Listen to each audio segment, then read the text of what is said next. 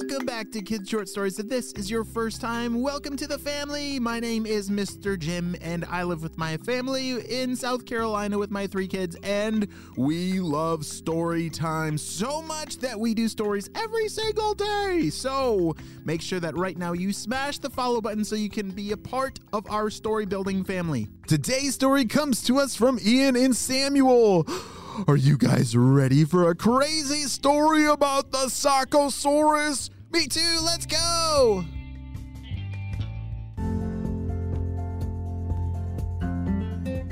Ian and Samuel were playing with their toys. They loved to build different mazes and cities where their cars could race through.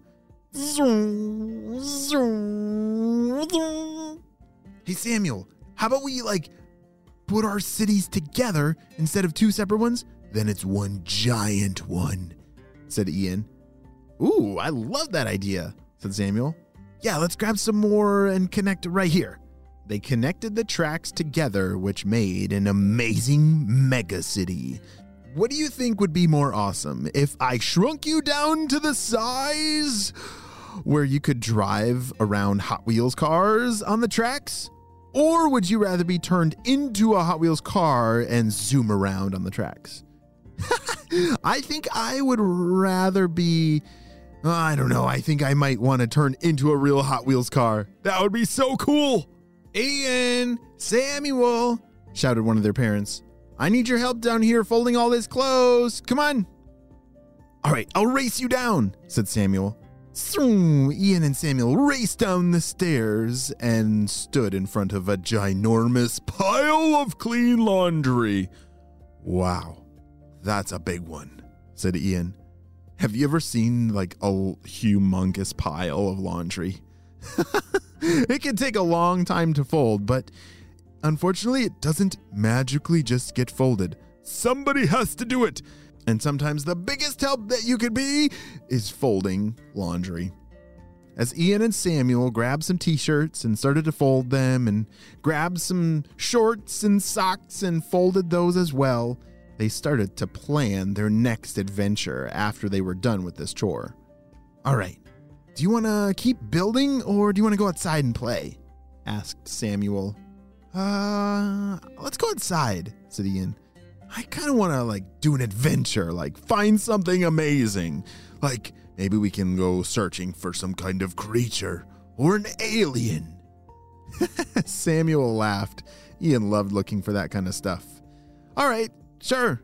They were just finishing up folding everything, and there were all now all these big piles of the different folded stuff, like a pile of folded T-shirts and a pile of folded socks. And all right, I'm gonna put all the socks away shouted Ian as he grabbed them all in a big pile. He used his shirt as like a wheelbarrow as he filled the top of his shirt with a whole bunch of socks, and he carried them all the way up the stairs to their room. Samuel was close behind with a big pile of t shirts. They had no idea of the adventure they were about to step into. All right, after we put these things away, let's go outside and what the? Ah! shouted Ian. All the socks went flying everywhere. What's wrong? said Samuel. There's a monster in my sock drawer, look! Samuel laughed and rolled his eyes. There's no such thing as a what the Pretty soon there were folded socks everywhere, and that nice folded pile of t-shirts was now a disaster laying on the ground. Did you see that thing?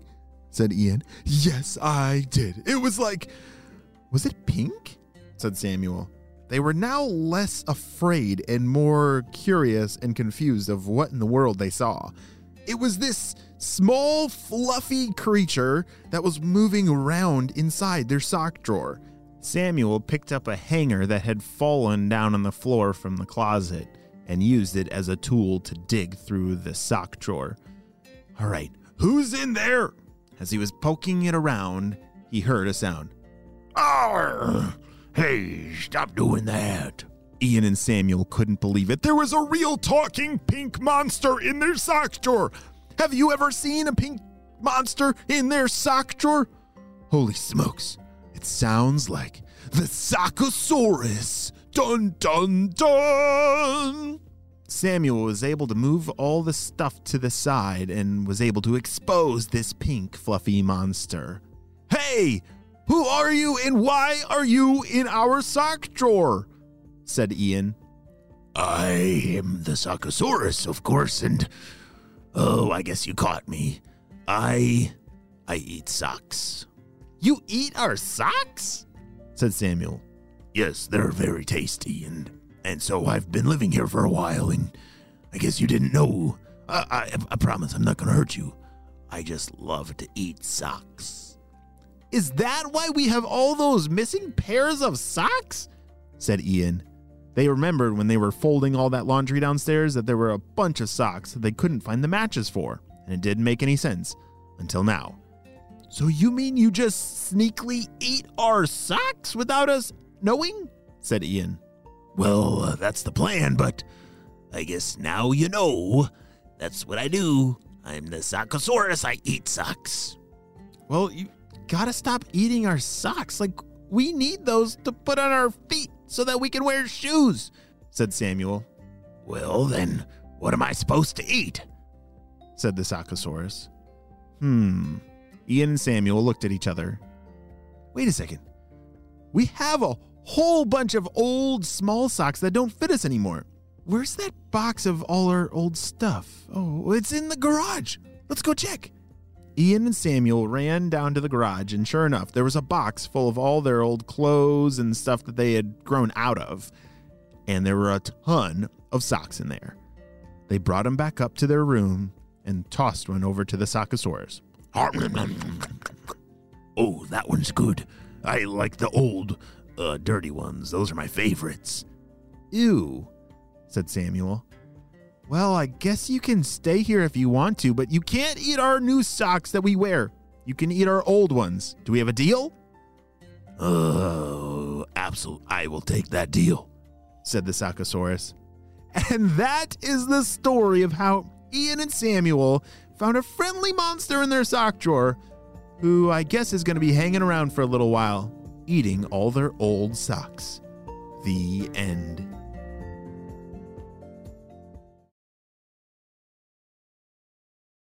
Great job. You listened all the way to the end, and I need your help celebrating some birthdays. Uh, drum roll, please.